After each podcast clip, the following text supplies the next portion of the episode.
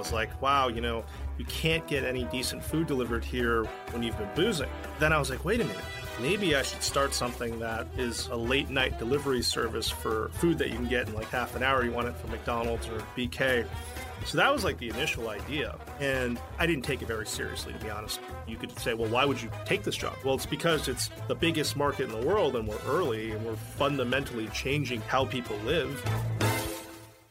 Will Shu is about as on brand a founder of a unicorn company as I think you're going to find. For starters, he's impossibly difficult to get in the studio for an interview, which is, of course, completely understandable and even expected. But rumours about his passionate dedication to the Deliveroo customer cause are the stuff of legend. Rumour has it he still delivers to customers on his bike himself, though not quite as frequently as when he first started. Will, true or false? Yeah, I mean, I, I did it every single day for about nine months um, in the beginning. But in the last month, I've actually done it quite a few times. I did it in Paris uh, for three days and did in Australia for about three days. So got a chance to kind of see different markets. I love seeing different neighborhoods meeting customers, talking to other riders. So it's great. That definitely explains the tan a little bit more than France. Do I have a tan? I think I'm just bit. very hot. Yeah, yeah, well, that, that too. We are in a hot room. Now, his incredible company has so far done the seemingly impossible, staving off competition not only from Uber, but Amazon too, who recently invested heavily into the European unicorn in their recent £450 million round, valuing them at over $4 billion. Now, since 2013, it's grown to cover 80,000 restaurants. Still true, or are we grown since then? That's probably more, but I don't know exactly. Sure. Well, we'll just we'll just keep these facts for now and just know that growth is growth. So by the Where did time you get that valuation number, by the way? um, uh, that's a good question. Business Insider. Okay. Yeah. Yeah. Well, I mean, we don't disclose it, but Oh yeah, just Bus- kind of curious. Where- Business Insider to the rescue, potentially or not. I have no comment. Okay, fair play. Well, we just have what we read. Don't believe everything you read, folks. They've got 60,000 riders and around 2,500 employees around the world. It operates in over 500 cities in 14 countries. Still right? So to date, We're in 13 markets. 13, not 14. God damn it. Right, which one of these is not right? Australia, Belgium, France, Germany, We're not Hong in Kong. Germany. Not in Germany. All right, let's do this again then. Well, Austra- you were in Germany, right? We were in Germany. Yeah, we we that's what I exited thought. Germany. Okay, fine. So We Aus- might go back. We don't know. for now, Yeah. Australia, Belgium, France, Hong Kong, Italy, Ireland, Netherlands, Singapore, Spain, Taiwan, United Arab Emirates, Kuwait, and the UK. Excellent. I get a nod. You can't see it, but it's a nod. We're excited to have him in the studio with us today. And whilst it's the end of the day and he's not actually brought us any dinner, which is a bit rude, I could. he could. There's, uh, there's many things he can do. Well, we'll get order in. That, that seems quite reasonable. I'm going to let this one slide, though, so we can get cracking into what I hope is a cracking interview, Will. So, thanks for joining us this evening. We like to kick things off with a quick fire round. So, you ready with that? Sure. Okay. Favorite takeout food? Favorite restaurant or favorite type of cuisine? Favorite t- type of cuisine? Probably Chinese. Yeah? Yeah. I Go on. You must have a favorite Chinese I mean, it London. depends then. on kind of what neighborhood you're in. but in this neighborhood, you guys are in Soho. Yeah. I love Manga Fried Chicken, uh, which is this Taiwanese fried chicken place right in Chinatown. It's it's really unique. Uh, the skin's almost like tempura. It's very thin, uh, but very crispy. Really recommend it. What's your holiday destination of choice? Um, I don't. I haven't really. What's a holiday? He wants to say. To be honest, I, I um just anywhere where you know I can chill out. So Where where can you chill out? um When's the last time you went on a holiday and chilled out? yeah, like when I go for work to some of these cities, I, I get to see these cities and you know check out different neighborhoods and and, and have fun. So yeah. But I feel like that's a relevant question. Actually, have you like in the last few years you had an opportunity to just relax somewhere? Yeah, yeah. Um, not like a ton, but I went to Vietnam for a few days um, in between going to Hong Kong and Australia. So we had, I had um, a a few different work trips there. So that was pretty cool. Okay, got an easier question for you. Yeah, Tea or coffee? I like green tea, Fair but I drink one black americano in the morning always. Okay, you sound like someone who's a, a regimented time or something. No, I just got into it. I don't know. I don't need coffee, but Fair it's kind of nice to have in the morning. All right, and uh, UK, USA, Taiwan. So I'm American. I was born in, in the U.S., um, but I've lived here since 2004, with the exception of business school, and, and I, you know, absolutely love it here. Um, this is home. Okay, I feel like he's kind of saying UK, which we will. If, if he didn't say it, then we're going to put those words in his mouth. All right, you grew up in Connecticut. So, Yeah. what, what, like so, someone who um, obviously has a clear entrepreneurial streak, like you say, started in 01, like you Yeah. know, obsessing around this idea. So you've always wanted to do something like this. And the idea for Deliveroo and the sort of market problem that you, you identified hit you really early, as I've read. So take us back before then. What kind of uh, upbringing does someone have to sort of spark this curiosity and desire to build? Pretty normal. I grew up in a place called New Haven, Connecticut.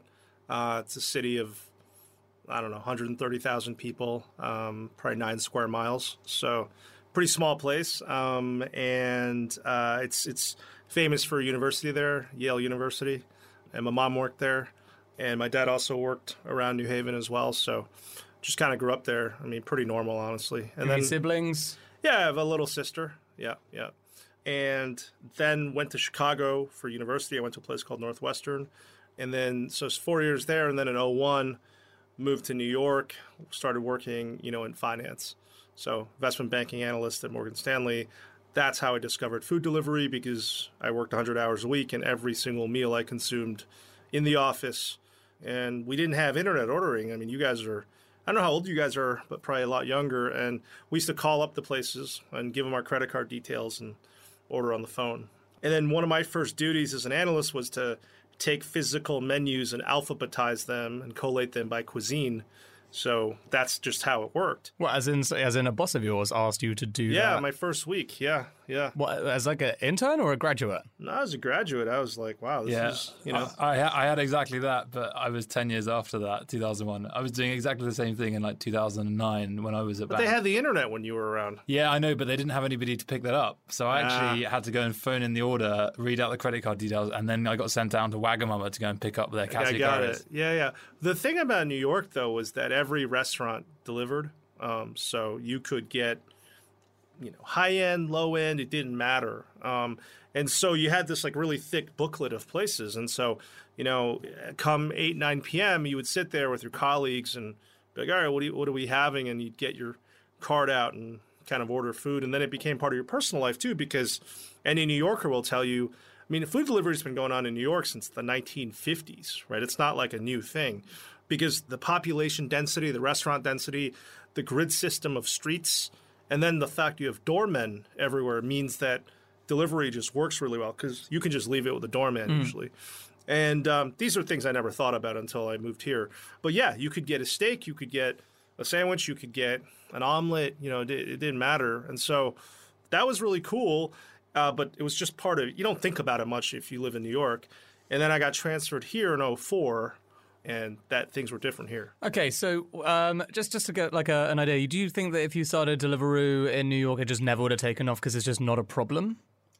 New York would be the last place I'd start Deliveroo. Although you know, DoorDash, Uber Eats, Postmates are there. Ask. Yeah, but so there are restaurants that don't do it, mm. but it's just really easy to deliver food in New York. Like you just walk four blocks and you're done, yeah. right? But yeah, I'd say New York is definitely the anomaly in, in the US. Okay. So 2001, you say? You came to the UK? No, 4. Oh, 2004. Okay, fine. So yeah, 2000... July 04. Got it. Canary so Wharf. Yep. July, July 04, Canary Wharf. First impressions as a starting point? So I never lived outside the US. You know, I never traveled much. Um, just grew up, you know, kind of where I grew up. And. Um, Do we speak funny to you? No, I'm just thinking. I'm thinking like, yeah, I wasn't like a worldly person. Never went on vacation or anything. So um, I guess I got to the UK. Actually, take a step back. So f- April 04, Morgan Stanley said, "Why don't you come and, and check it out? See if you you want to move here." And I came and I met this team at Morgan Stanley who I just really clicked with, and I loved how international the people were. Because New York, it's is a very international city, but London is definitely more international because of Europe, but also the professional class is more more diverse. And so that was great. I met great people. They were like, "Hey, we're gonna go to the pub." I'm like, "You guys really do this at like you know every day on a like, Thursday lunchtime. Yeah, I was yeah. like, I don't really understand. I, you know, so so maybe they were just you know um, showing me a good time, but I really liked it. No, I'm pretty sure move. what you've just said like, is yeah making a lot of sense to a lot of people. That does sound quite normal. Yeah, yeah. I mean, we, we had to work really long hours, but they, they took me out. I had, a, I had a great time, met really great people, and then um, just decided uh, to move and just moved over in July 04. But what I do remember in regards to food delivery was, you know, I saw it was like second day of work. I'm like, guys, what are we doing for dinner? And they were all like, no, we're going to go to Tesco in the mall and we're going to pick up these microwave meals. And I was like, I was the like, first really? time you ever discovered depression. You were like, oh my god. Well, I'll, t- I'll be honest. The UK microwave microwave meals are delicious yeah, they compared are. to the, to, to Although the. Tesco is not exactly the. Well, actually, Actually, remember the incredibly first- unprofessional of me to say on a recorded interview, but Tesco is not the microwave meal place of choice. I mean, surely Well, Marks well, I, Spencer I actually remember the first one I had. It was uh, was paella. Right. Oh. and um, it was it was like pretty good, you know. But I was like, you know, guys, like you could do better. And everyone's like, "What do you mean?" I'm like, "Do you order food for delivery?" They're like, "No, we just go to the we just go to the Tesco." And there was a BK and a Tesco and a Chili's. So we would rotate between the um, boneless buffalo wings at Chili's, Whoppers at BK, and then the Tesco. And I just thought, you know, there could be more variety. Did they? Uh, there, there used to be a service called Deliverance. Do you remember those guys? They were basically Yeah. because they did they did a deal with a load of banks where they they almost like a bank could have like a Deliverance portal. Were they the push ones, Deliverance? They did like only high end meals. they did like no, it wasn't like They cooked their own they food. cooked their own food. It was like they had a central. But it was pretty good. Like I remember, like they had nice um, cardboard like Yeah. carrier package, and no, I used to use it. I thought it was really great. And then Domino's, of course, was the the other one, and Yeah. which I which I still love, honestly. But but yeah, so you can. Yeah, you still order Domino's? I mean, like I haven't in a while, but I actually really like it. Yeah. It's quite. I I like the chicken kickers. I don't, it's not very healthy, but Well, I mean, yeah, it's it's pizza, but you know, it's a cheap meal.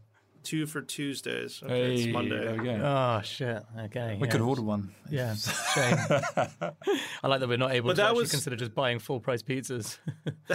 that was kind of the the the delivery scene back then. Um, you know, when I got here, and I don't even think just Just Eat wasn't even around back then. I think, no, I don't think they started um, at that point. or maybe they just launched or something. Yeah, because we've had David Buttress on the show. Yeah. And I guess, you know, I mean, did they play like an early inspiration for, I mean, obviously it's a different product, but like, did they play an early, early inspiration in terms of, I mean, they kind of pioneered in the UK, like the opportunity in the first place.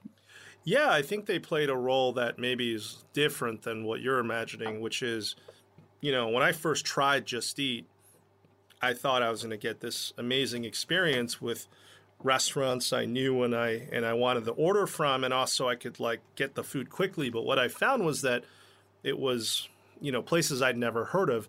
I would call the restaurants maybe anonymous. So the anonymous Chinese place, Indian kebab, fried mm-hmm. chicken, pizza place. And then I had no idea when the food was going to show up. So for me, it actually didn't feel like a great consumer experience. And this was in 08 when I first tried it. Sure. But then ultimately, you know, they've been hugely successful. So obviously that that's kind of worked. But, you know, for me, getting food from restaurants I know and love and getting it in like 25 minutes is pretty important. And to be able to track the order and all that stuff. Yeah, it does. I mean, it seems strange now um, being here and imagining that that's innovative. You know, to to have uh, been able to order food from the brands you're already familiar with on the high street. But then, so many of the guests that we have on the show and the businesses they built, there are really incredibly obvious opportunities. Just no one's gone through the hard pain of figuring out how it would happen. And obviously, in your case, like the logistics is just a complete you know, mindfuck. It's just so complicated to imagine how we started there. So I guess that brings us on to the exciting bit, which is the acorn of an idea that is Deliveroo and how you actually got going with it. Yeah, like you said, I mean, the idea, like anyone who's eight years old could come up with it, right? So it wasn't really a novel idea, but the genesis actually um, starts in 08. You know, I was trying Just Eat, and I admit that when I was trying to Every Just great idea happens in a recession, they say, right? well, well, I was um, with friends, and it, you know, we, we'd been out, and you know, we get back to my place, and I just kept complaining. I was like, "Wow, you know, you can't get any decent food delivered here when, when you're when you've been boozing, right?" And so then, I, then I was like, "Wait a minute, maybe I should start something that is a late night delivery service for food that you can get in like half an hour. You want it from McDonald's or BK." So that was like the initial idea and I mean, I didn't take it very seriously to be honest, but but that was the idea. And then I actually tried starting um, Deliveroo, or talked about starting Deliveroo with who would be my co-founder, Greg. He grew up with me in New Haven together, and so I was like, and he he wasn't in London, but I was explaining to him, I'm like, hey, you know, there's these restaurants people want food from. They want it quickly. There's a marketplace model called Just Eat, but they don't deliver the food, so we'd have to build up a courier network and try to make that work. And so we were thinking about it. And he was like, yeah, I think we'd have to put a fax machine or a laptop in each restaurant. and then we'd have to develop some sort of Palm Pilot type device or somehow, you know, a pager. Get, a pager, get the guy's Nokia to work. I mean, the iPhone 1 had come out in 07. I think SDK came out in 08. So it was not clear what that, you know, what the iPhone would represent and, and, and, and, and tablets and all of that. So what, you know Steve Jobs created, I think, can never be understated in terms of like the impact on the world, right? And so, without those devices, none of the stuff today would would exist. Okay, so talk to us about the first days of Deliveroo. Thinking back on it, let me think here. So, graduated business school, uh, was just home in New Haven for for a bit so Greg actually grew up there too. So we, you know, we would we, you know, we were talking about the business. He was living up in Boston, so I would take the train up there and and kind of spend time with him. And then I was like, okay, going to move out to London. So I guess that was September 12th. Man, so yeah, seven years ago, about seven years ago. Feels like it's about 50, if I'm honest. But yeah. um, no surprise. moved out here. And so I was here alone. And so we would kind of Skype and, and do stuff over Skype. And then um, he then came out after developing the product more, probably around Jan. And so he was just living in my um, in my flat, but my it was pretty funny actually. My flatmate, uh, Forrest, great guy, uh, also a friend of mine from business school. He was just like, "When is this guy leaving? He can't just stay here for months." Yeah. You know, so Greg just be on the couch, yeah. and you know, Forrest be like, "What are you doing?"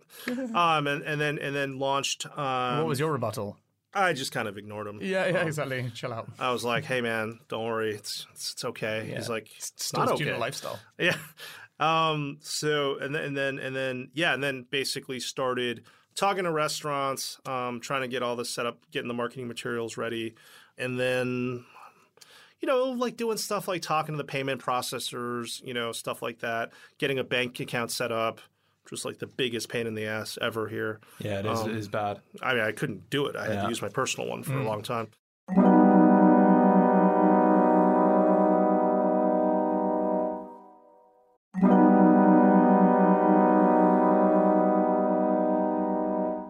If you're trying to grow your startup and you're dealing with companies outside of the UK, you're probably going to need ISO 27001 at some point.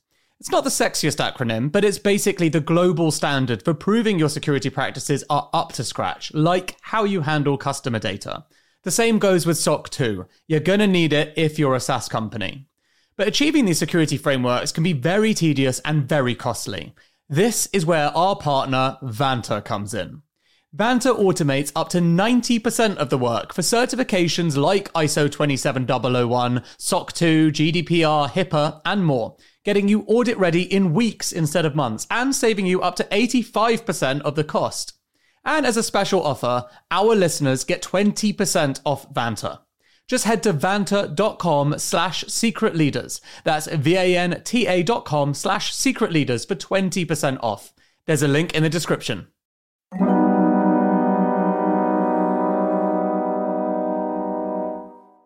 Look, you know I'm fascinated by AI. But until the machines take over, there's only one thing that's going to determine your company's fortunes people. This isn't some kind of hollow point to make me look good. If you speak privately to any successful entrepreneur, they'll confirm it's true. So, if you're a leader of a growing business, then you should check out Personio. It brings together all the important HR things like hiring, onboarding, payroll data, performance reviews, and so on. You don't want loads of employees sending you emails asking for time off. You want to be able to see things objectively, like it's taking you too long to hire. You want to do performance reviews well, having clear goals for people that are logged in a centralized system. And you want to do all these things in one simple tool without having to become an HR expert. All of this is possible with Personio. Check it out at personio.com forward slash secret leaders. That's personio.com forward slash secret leaders. There's a link in the show notes. Do you remember who the first restaurant you pitched was and who the first ones that said yes were? I definitely remember the first restaurants that said yes. I think they were the first ones I pitched. So we started the business on the Kings Road in Chelsea, basically. And so the Stockpot was a restaurant, and I used to live above it. And so the owner, Angelo, great guy, you know, he'd always just hang out. We'd have a glass of wine, talk, and he was like, "Hey, what have you been up to?" And I was like, "I was in business school for a few years. I'm back here. Here's what I'm trying to start." And he's like, well, it seems like a pretty bad idea. And I was like, well, why? And he's like, well, why wouldn't someone just come pick it up from the restaurant? And I'm like, because they're lazy. I'm like, it seemed like pretty obvious to me.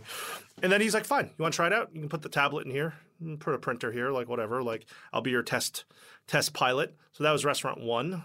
Unfortunately, closed down the stock pot. It was a famous place on the King's Road for a long time as a calf. Mm. And then there was Rosso Pomodoro on the Fulham Road. Um, Mario was their marketing manager. He's a great guy, and he kind of was like, he wanted to do delivery um, himself, and then he was just sort of like, okay, like if you're going to do it, like let, let's see how this goes, right?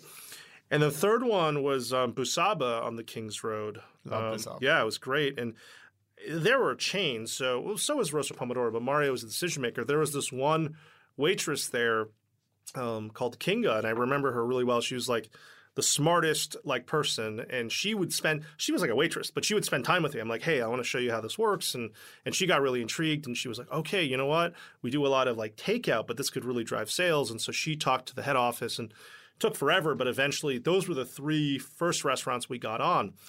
And so i used to walk up and down the kings road fulham road old brompton road you know old church street and just talk to restaurant owners um, so New Culture Revolution was another one. It's still on. It's it's doing really well.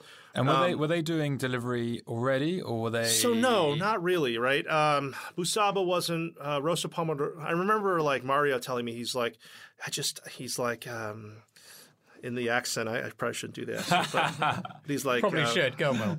he's like, Will, it's not going to work because the Neapolitan pizza, you can't. Uh, it's not uh, like delivery, right? And That's I was like, good. That's I, was, I mean, I don't know Mario, but I mean, you nailed it.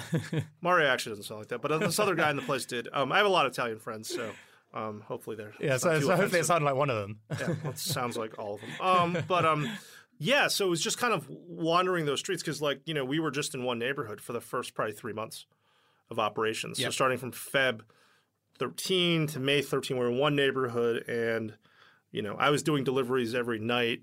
Um, so I had a scooter, you know, I, I, and then I started recruiting scooter drivers as well, just kind of talking to them on the street, being like, "Hey, you want to join Deliveroo?" And they're like, like, "Who are you? Yeah, like, what do you want?" Yeah. And, and so the early days was there was about three riders, um, three or four riders. Um, there was Mirza, there was Hanif, there was Saeed, and there was Matlub, and we used to just wait in the um, the Starbucks in the in the uh, Royal Chelsea. No, sorry, not the uh, Chelsea Westminster Hospital. Right. Okay. That that one on the Fulham Road. Like a little motley crew with your with your bikes ready. Oh, we to... were definitely a motley crew because we didn't have any business, right? So yeah. we were just sitting there like waiting for orders, and we had this. I mean, what we had really. So we had a consumer website and Rich will tell you it was just a website. It was we didn't have an app. It was not mobile optimized. So you'd have to kind of zoom in to the checkout button to actually transact. so that was funny. We actually built a decent restaurant tablet. That that was pretty good. And then our our rider app, we basically just had we tried to build something because most of the riders had Android phones, so we built something in titanium that ideally would work on both iOS and Android, but kind of like didn't work on either. If I'm honest. And was Greg doing all of this? Greg was doing, yeah, Greg was doing this, yeah. and yeah, it was just me and him, I guess. Yeah, yeah at that point, yeah. So, so Greg was single-handedly most productive person you can like work with, right? Yeah, across the uh, that's that's like full stack development across everything there. Yeah, yeah, exactly, exactly on Skype and kind yeah, of yeah, or in my like living room. It was a lot of fun though. Like it was just like the two of us, and then um, yeah, we'd sit there like waiting for orders. Um, Do you remember having like a good rapport with the other driver? Like, what was it like? Was it kind of like fun and like camaraderie, or was it kind of like at, like more so for you because it's your business, and for them they're kind of just waiting around for something to happen? Yeah, I'm just thinking back, right? Um, no, they were really all really nice guys, right? So we had, we had nothing to do, so we just chat to each other yeah. most of the time, right? Do they still do they still ride? Yeah, Hanif does. Uh, Saeed does. Must be some quite cool pride being like, no, I was I was the first. I mean, I see them. Yeah, I'll try to have lunch with um, Hanif and Saeed. Mirza moved back to Pakistan. Okay. I don't know where Matlub is. I actually learned some pretty interesting things from them because uh, there was the Starbucks.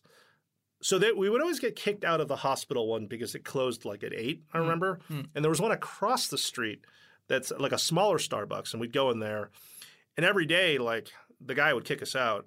Um, And I and I was always like trying to understand what because we would buy stuff and they're like, no, you guys got to go. Like you can't just sit in here all day. And I guess it was probably probably the first time in my life that you know someone how do I describe this looked at me in a way I don't know if disdain is the right word, but maybe just very indifferent maybe is the right word. And you know, because it's me and like three Pakistani guys, and like I was kind of getting mad. This guy was kicking us out all the time, right? These dudes were just like, "Hey, man, just go, like whatever." And I just realized that yeah, these guys probably deal with that like every day, you know. So I don't know what my point is, but I, I think it was just like it just made me like Just think, something to prove. well, no, just like no, no, not like that. Just like um, these people, you know, they, they were seen as anonymous. Is probably the best way to put it, right? And they weren't treated with with respect or dignity, and but they were they were so used to it, you know. That just kind of made me sad a bit. So, you've got four riders. You've got a handful of restaurants in Chelsea. Yeah. And you've got what is this like over the course of a year? You've kind of like started to get going. Yeah, so let's see. So year, uh, sorry, month three, Yeah. we actually end up going to Mayfair. We called that MMS Marylebone Mayfair Marylebone Soho. So that's where we launched. Right. And so we started kind of. I remember the first big kind of account we had was Blackstone. They they started ordering from us. We would do stuff like um, just hand out flyers on the street. I wore a kangaroo costume like too many times. I really didn't enjoy wearing the kangaroo costume. Um, I still remember the Marylebone Street Fair of 2013, the Real Greek, uh, was that Real Greek? It was one of those restaurants, I don't remember, asked me, hey, do you mind wearing the kangaroo costume around to the street fair? And I was like, oh, okay. And I just remember like these, they weren't even kids. These, these women, these they were like 20 years old for sure. And they were like loved it. drinking, grabbing my tail like nonstop. And I'm that. like, and I'm like, listen, do I want to be here in a kangaroo costume? Um, Was it even What's deli- brilliant- Deliveroo branded, or was it? No, it was no, it wasn't. It was just a random random It was brilliant. Was a, was a hat on and everything. The Yeah. head. Right. So you literally couldn't. You could have might as well not have been you, which is the best part. About yeah, it. well, they yeah they were just grabbing my tail and wouldn't leave me alone, and so I was like, okay. do you ever whip it out at the Christmas party still?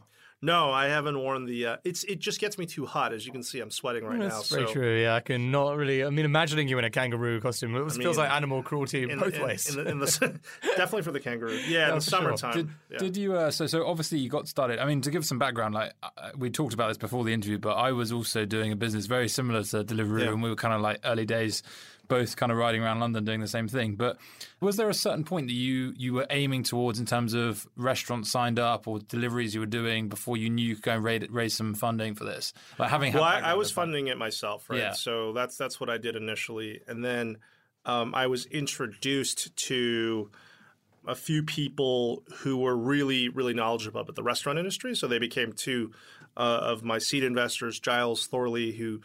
Uh, used to run Punch Taverns, and then he was also chairman of Tragus, which owned Bella Italia, Cafe Rouge, and Strada. And the other guy was Graham Turner. He was the CEO of that company.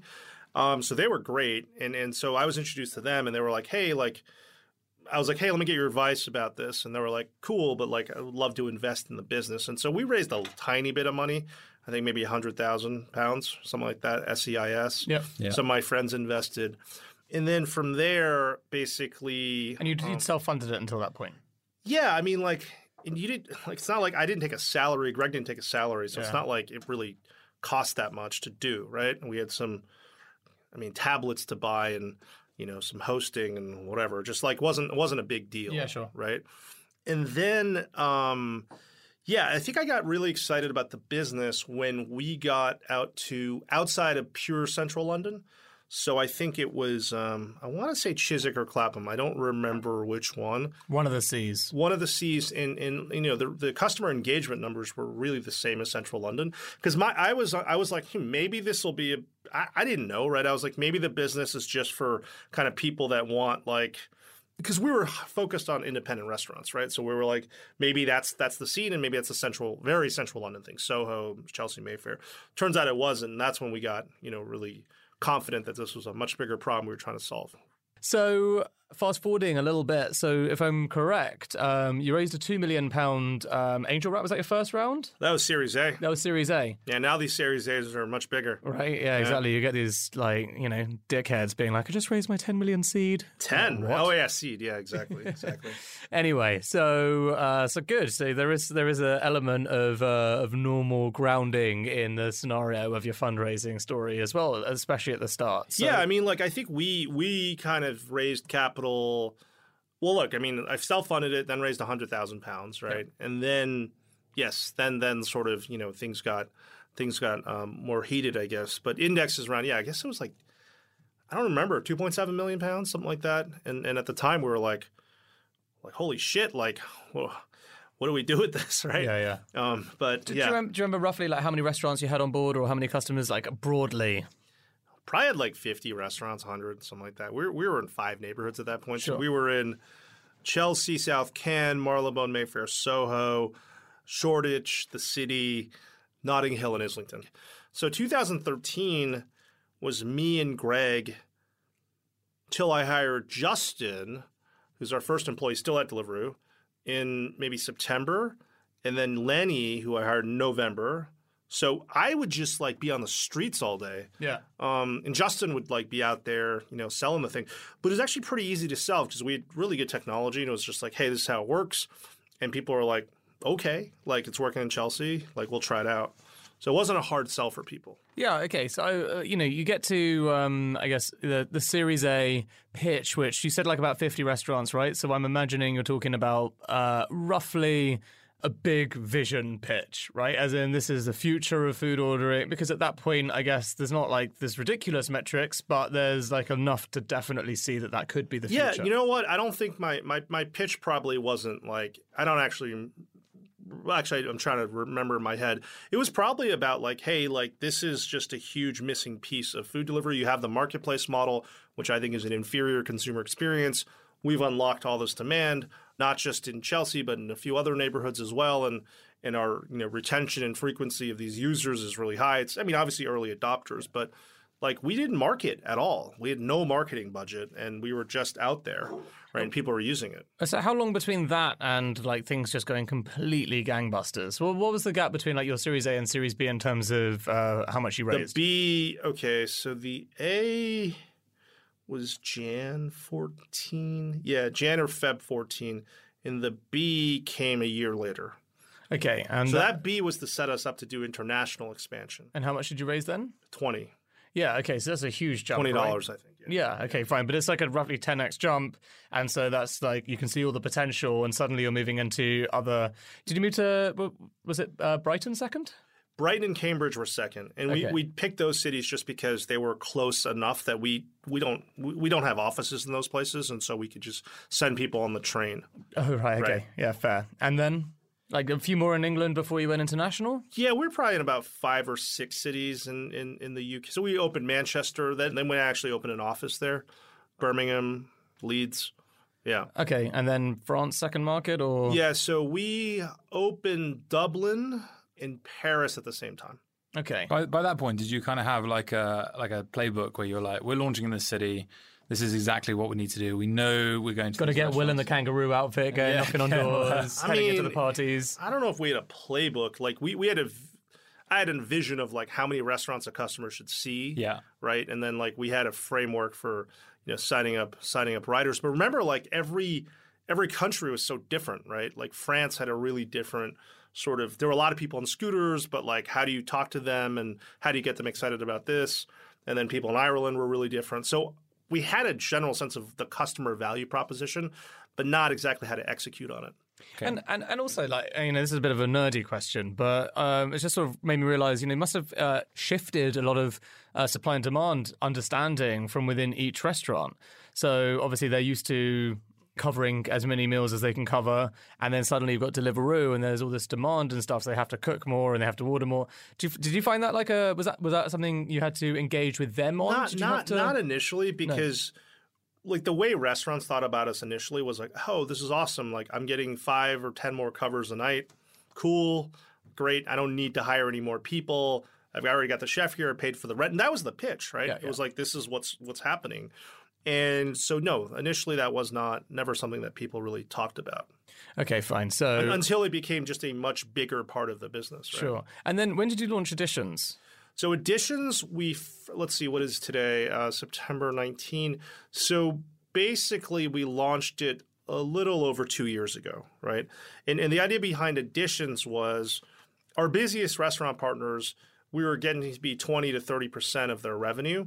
And that actually caused operational issues, uh, both in the front of house and back of house. And so what I said is I'm going to set up a off-premise kitchen for you, Mr. Restaurant. You can segregate delivery from in-house and focus on both and do both better. But then I realized actually the the problem we were solving was much more strategic than that because essentially what we're doing, in Editions, what it is for, for your listeners is it's like a warehouse in industrial estate that's segmented into kitchens and then restaurants take up occupancy in those kitchens and then they cook the food we provide a physical uh, infrastructure layer a delivery layer and then software layer to operate the kitchen and so the idea basically was we are actually creating new supply for neighborhoods right that's actually what we're doing we have data that says we think a Thai restaurant at this price point should should do well, et cetera, et cetera. Yeah. yeah, and then so we're I love like, it. I think it's awesome. yeah, so it's that that's it's a really core part of our strategy. It makes it super efficient as well. But it, I guess, you, but there has been some issues in terms of like finding those locations, as there in terms of like, and some local councils I know have Yeah. basically objected to that. Yeah. But uh, how have you overcome that? we've had really constructive discussions with the councils and and and, and the residents, right? Yeah. Because I totally get having a bunch of scooters coming into an area that maybe doesn't even have a lot of residences, but has some is really a problem, right? And so one one area, so Swiss Cottage, um, we have a site on Finchley Road where we actually instead of um, scooters, we only allow bicycles and electric scooters, and that's made a huge difference. Yeah. And the council, I think, was much happier about that, right? And then things like you know odor reduction and things like that. But but we're creating supply um, for people that don't have it is essentially what we're doing. And we're also allowing restaurants to expand into different areas. And then thirdly, it's a completely different economic model, right? Because you don't have a front of house. Your rent is minuscule compared to what it would be on the high street, right? And so, you know, these things I think will become a bigger and bigger part of the eating out economy.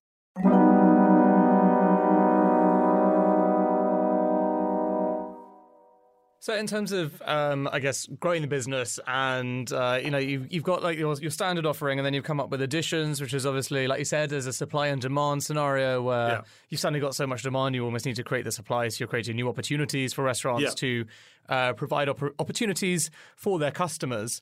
But like in all this sort of uh, uh, growing experience, in the background, you've got the dreaded Uber um, launching in the market. And can you take us through the behind what was happening at Deliveroo at the time? Was there this kind of like fear? Was there this opportunity? Um, how did you guys respond to that? Do you Yeah, remember I the kind of emotions? I'm, I'm trying to actually think about. I'm trying to remember all the competitive context from not just them, but before, right? So you know, when we first launched, it was it was Rich's company, and then there was a company called Dine In, which was run by this guy Evan in London, right? And so kind of there was that, and there was another guy I don't remember anymore. Um, and then Take Eat Easy became a thing, and then and then Rocket Internet launched their own thing called Foodora.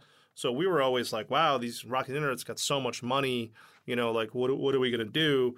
And then of course Uber launched in our markets probably about three and a half years ago now. So it's it's actually been quite a quite a bit of time because Uber Eats launched as the service where you could like get a meal delivered in five minutes. They would actually hold the food in their the guy's car. And, and then like you would you would just hit Oh, a ah, button yeah, yeah, I and remember it. Yeah, it would it show would. up. They didn't do it in London, but they did in like SF. But they had like set meals, didn't they? Yeah. It was kind of like, yeah, Yeah. yeah, yeah. Yeah, so that that's kind of what they did. You know, I think like, you know, anytime a big competitor kind of enters a market, yeah, you're like, you know, you get fired up for that, right? Like we're all really competitive people at Deliveroo, and so I think it was actually just pushed us all to get, you know, much better, mm. right? And and because you know, without competition, like I, I, it'd be interesting to understand what this world would look like without competition, because it was really easy for us to differentiate from Just Eat, right? Because they didn't deliver the food, you couldn't track the order, you didn't know when the food was going to show up. That made sense for people. But you know, when a bigger competitor comes in, who's a you know really kick-ass technology company, you know, that's pretty motivating for people. Oh, 100%. I mean, you go back to like in the 60s with the space race in the US, like, like they're competing in Russia, and that, that was the, one of the main reasons why they got there first. I think yeah. the world without competition would be far less no, of a world. It's, it's, it's, it's, definitely, you know, uh, yeah. And so so we had the big gorilla Just Eat, and then you have, well, the big gorilla Uber as well. Yeah, sure. And then we're sitting there going, okay, like, you know, what do we do? And then I think 16 was sort of the peak of their sort of fundraising, you know, sort of prowess I don't know if that's true because they kept raising more money, but but kind of like they were like a very sort of like feared company, and so I think our teams responded, you know, really well in, in, in, different markets. Was there a lot of poaching going on at the time? Did people try and approach your guys to come over to Uber, the dark side? You mean the restaurants or no, no, no, for like your employees from Uber? No, no one did. So it wasn't really like that. It was kind of like just. Well, the, maybe they tried. yeah. Okay. Fair enough. they had the lo- loyalty to, uh, you know, to hopefully one day see you in a kangaroo outfit again. Yeah. Yeah. How, how like, um, I need to stick around for this one. It's going to happen, guys. yeah. As you, as you kind of grown to this scale, and you've you've obviously hired people early on. Has it been difficult on how you managed people, kind of as you've grown? Like, uh, obviously, I don't think Greg's with the business anymore, yeah. like full time, but maybe him and other people. Like, how was that a, a challenge in itself? Trying to to grow people in in their own roles as well as the yeah. business?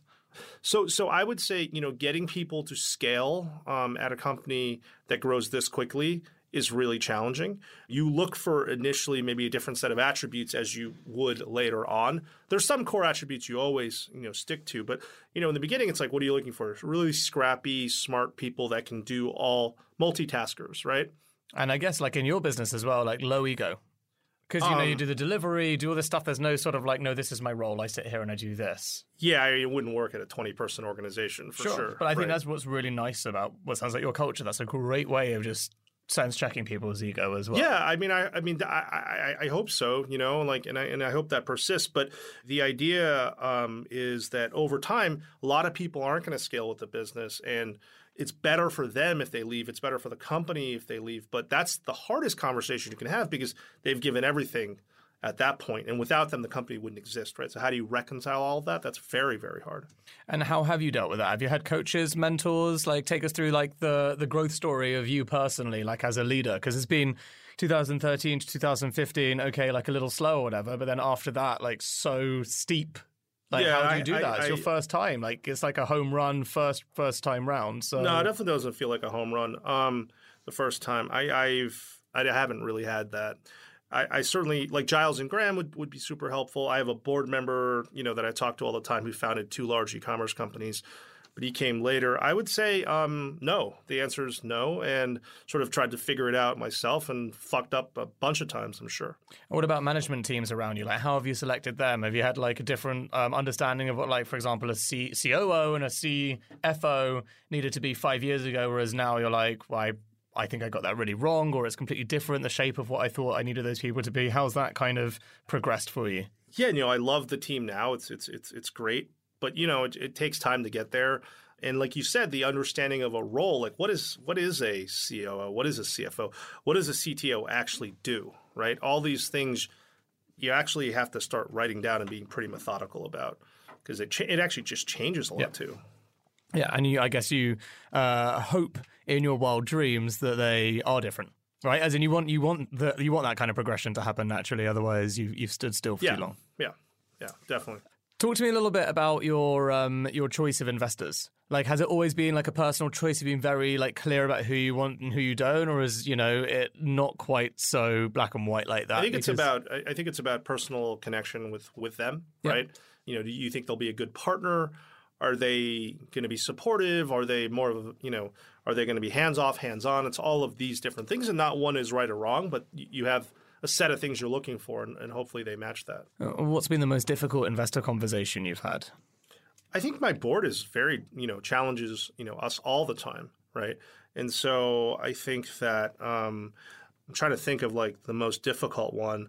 No, I'd say like every board meeting is like, hey, we're doing this well, we're not doing this well. Here's what we can do better, and they push us hard you know they push us really hard. But has there been any sort of um, like suggestions uh, to like go a certain direction at some point where you're just like that does not feel right for the company, and you're like you just gone to like log ahead? Doesn't have to be with an, an existing investor, so to speak, but even like a prospective one. Have there been those kind of moments? Not like explicitly like we think you should do this and you have to do this. I mean, ultimately, I think you know I'm in charge of the company because they believe in in the vision and where we want to you know where we want to take the company. And so, if it got to that point, you know, that'd probably be a problem. What would you say was your most stressful day on the job so far? I mean, I have stressful days all the time. They're pretty normal, to be honest. So, I did have. I'm just trying to think through the really early days. I'd say the the one that really sticks out is sort of year one, or maybe it was like year 1.5. You know, we were growing super fast, and, and the site just went down for four hours.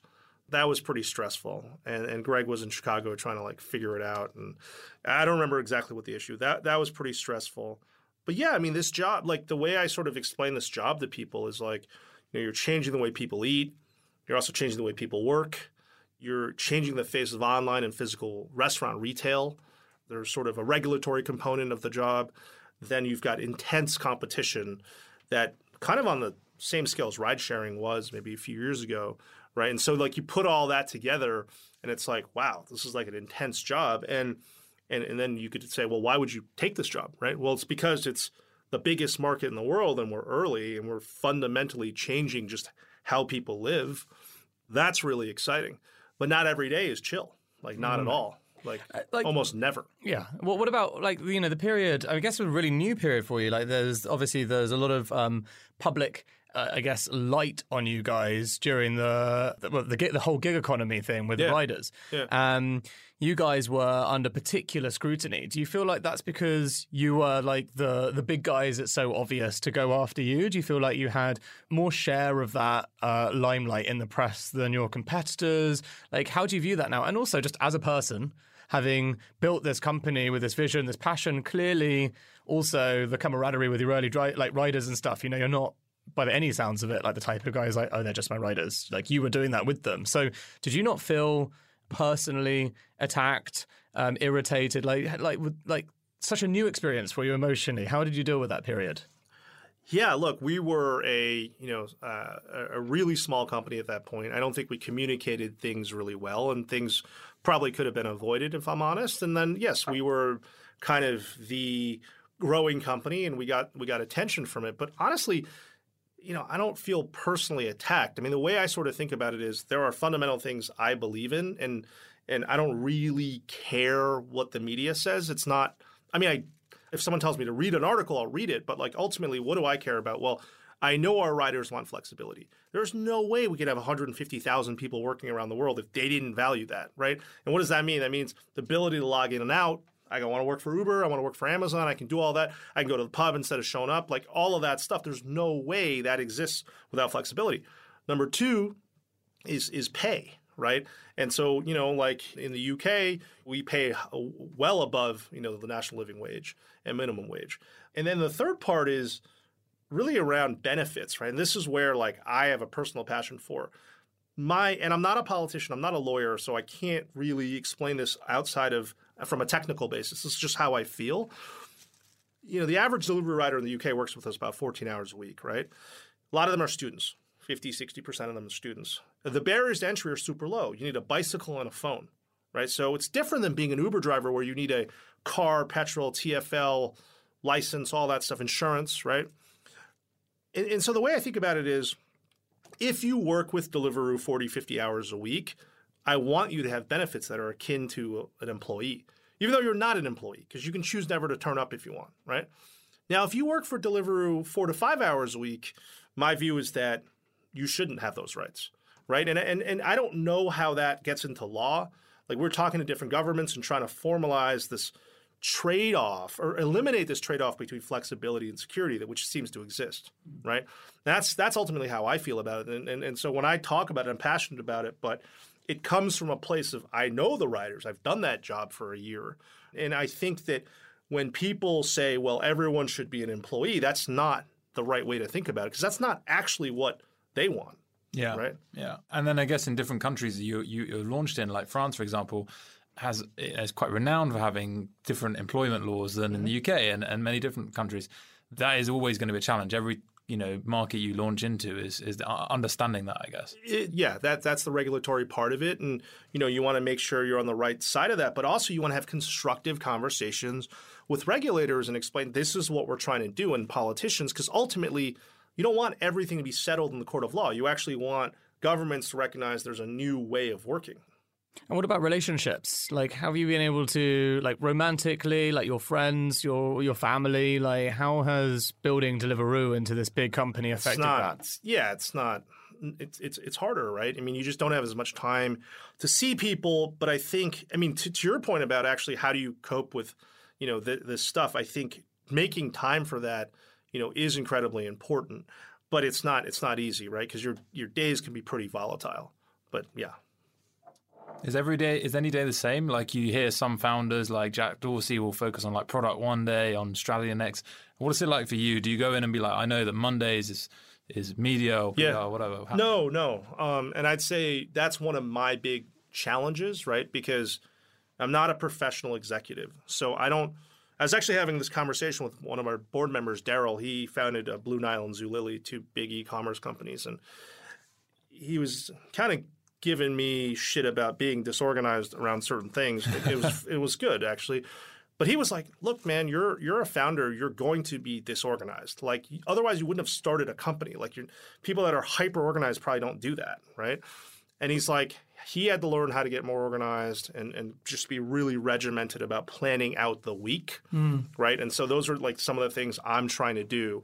But I don't have I don't I don't have like the Monday, Tuesday, Wednesday thing yet. But I'm you know that's something I'm working on because you know you're a founder too. You guys are founders. Like you'll jump into problems and go really deep, but sometimes that's actually not that helpful. Yeah. Right. And what about weekends? I mean, I, I try to ha- you know I try to hang out with people, you know, but I I, I, I work a lot. What what's your best day at Deliveroo? Do you have like a moment where you were like, God, this is just fucking, this is the zenith. I have so many days like that. So Today, days this like this that. moment, obviously, this interview. This moment's but, yeah. probably the, the pinnacle of Yeah. my career. But I'd say, um, if I'm on, like, like okay, I'll That tell would you. have been a great soundbite if Rich hadn't laughed through Sorry. it. do it again. That was really awkward. do it again. I think for me, what I love more than anything is primary research, talking to customers, talking to riders, talking to restaurants, and doing that in different markets. And that that really energizes me. And just understanding like what are the problems they face and how can we solve them. Like that to me is like super motivating. Seeing a team build build product that like they thought two months ago was impossible is like super motivating to me. Seeing team members like we talked about how yeah, like it's tough for people to scale, but then the people that do and they rise to leadership positions, they prove maybe my initial intuition wrong is super rewarding. So I'd say like I have so many great days, right? I mean, and, and, and they're, they're all super varied. I think uh, I- I've been to your office a couple of times, and obviously having started our business at the same time, started Were we, yours. were you invited, or is this more competitive Uh, research? You wear a fake moustache. Stuck- He's going to go through the NDAs now. He's going to make sure. You have, you have to sign one. I know, I know. I know. I did, I did. But, but you know, I know you know your new offices by Cannon Street. Well, not new now, but they Two, were at the time. and a half yeah. years, yeah. Beautiful offices, got like a basketball court in like the center. It's, But it's not a basketball court. Everyone it's like- says it. it looks, it's got it's- basketball it's- markers. it's Fair, I saw a photo and I was like, that's a cool basketball court. It's just a um, it's just a yeah, it's like an all hands pitch. Okay, yeah, yeah. oh, yeah, the We- famous all hands Yeah. pitch that everyone's incredibly familiar with when they see a photo of it. But, Yeah, but know. you, you, you know, you must sometimes like my uh, even, favourite even, game, all even I walked through that. I was like, wow, you know, you, you guys have Great achieved. You guys have achieved a lot. Like you go from like where you came from, working with Greg, you know, just the two of you, and then walking into an office like that and just seeing everybody working on the same thing, and it's like that's pretty cool. Yeah, you know what? Um, it's cool to see everyone kind of like working towards that thing. The office thing doesn't really like it doesn't matter to me that much. No, no, Like no, our first super- office, we didn't have windows or heating. Yeah. On Cleveland Street, and frankly, that was great. I, I love that. that must be why you like this room so much. well, this room has a lot of heat, but no windows. Yeah, yeah, fair. So a little bit different. Did, you, Um, did you do that to get talent then? In terms of like, if you're not that bothered about that as the founder, what was the reason for getting a great? Yeah, office? I think so. I mean, look, you also want to be in a place where there's transport links and things like that, right? You're on So- a, just out of context. so- they are on a train station. They are, you're literally Yeah, above we're a on train Cannon station. Street Station, Yeah. right? So we're above the train tracks. Um, no, but we're really lucky to be in that you know beautiful office. But like, honestly, if we were like you know in a scrappier place, that that wouldn't bother me at all. Talk to us before you go about the Amazon deal.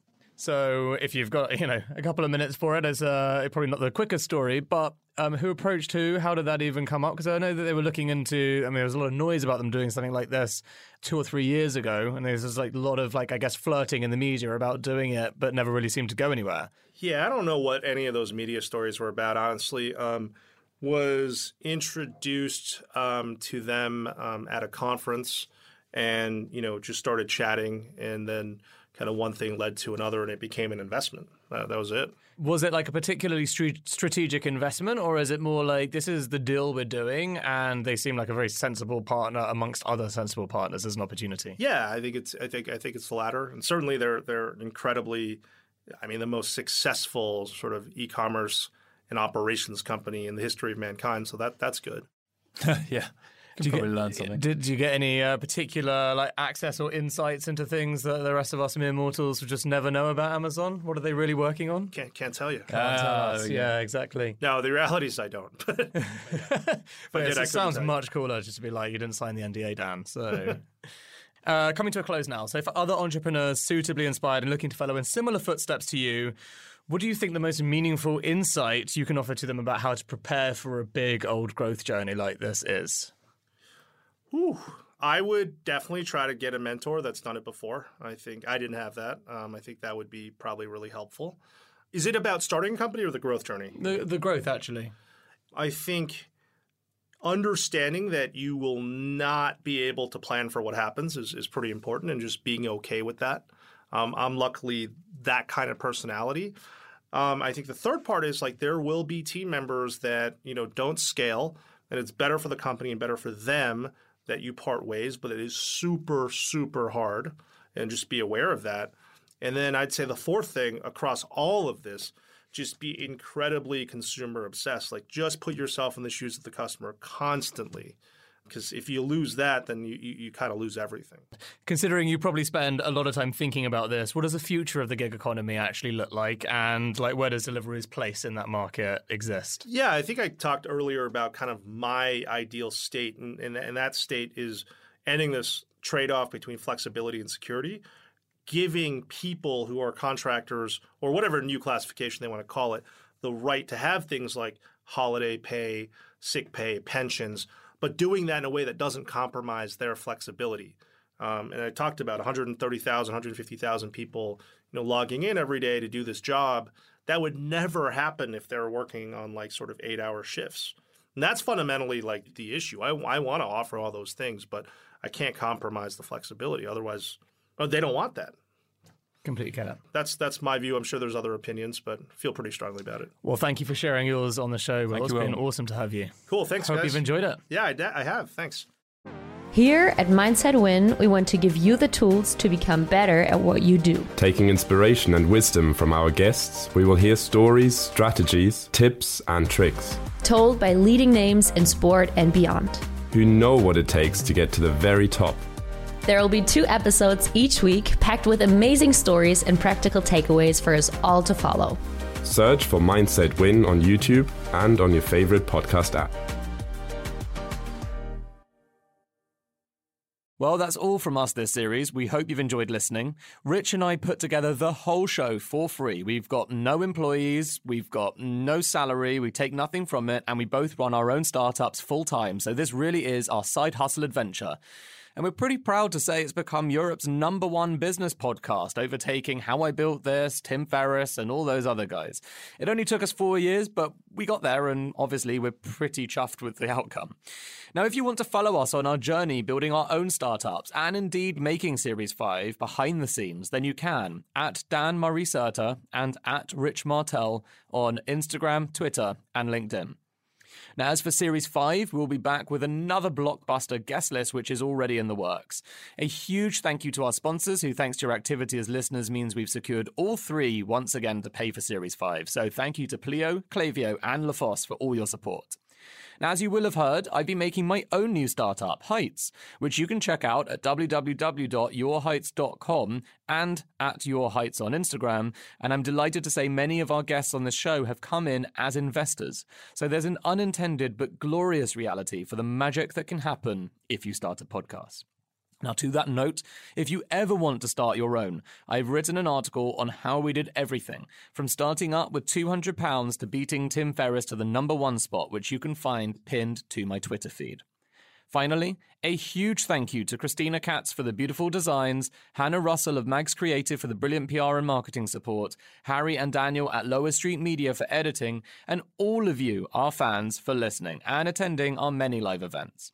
We've got one left on May the 5th, so grab a ticket at secretleaders.com forward slash live, and now it's finished. Please do take a moment to go on social and tell your friends about Secret Leaders. It's the only way we grow. Thanks for everything, guys. It's been a pleasure. We'll see you later this year for Series 5. And remember, tune in or you'll miss out.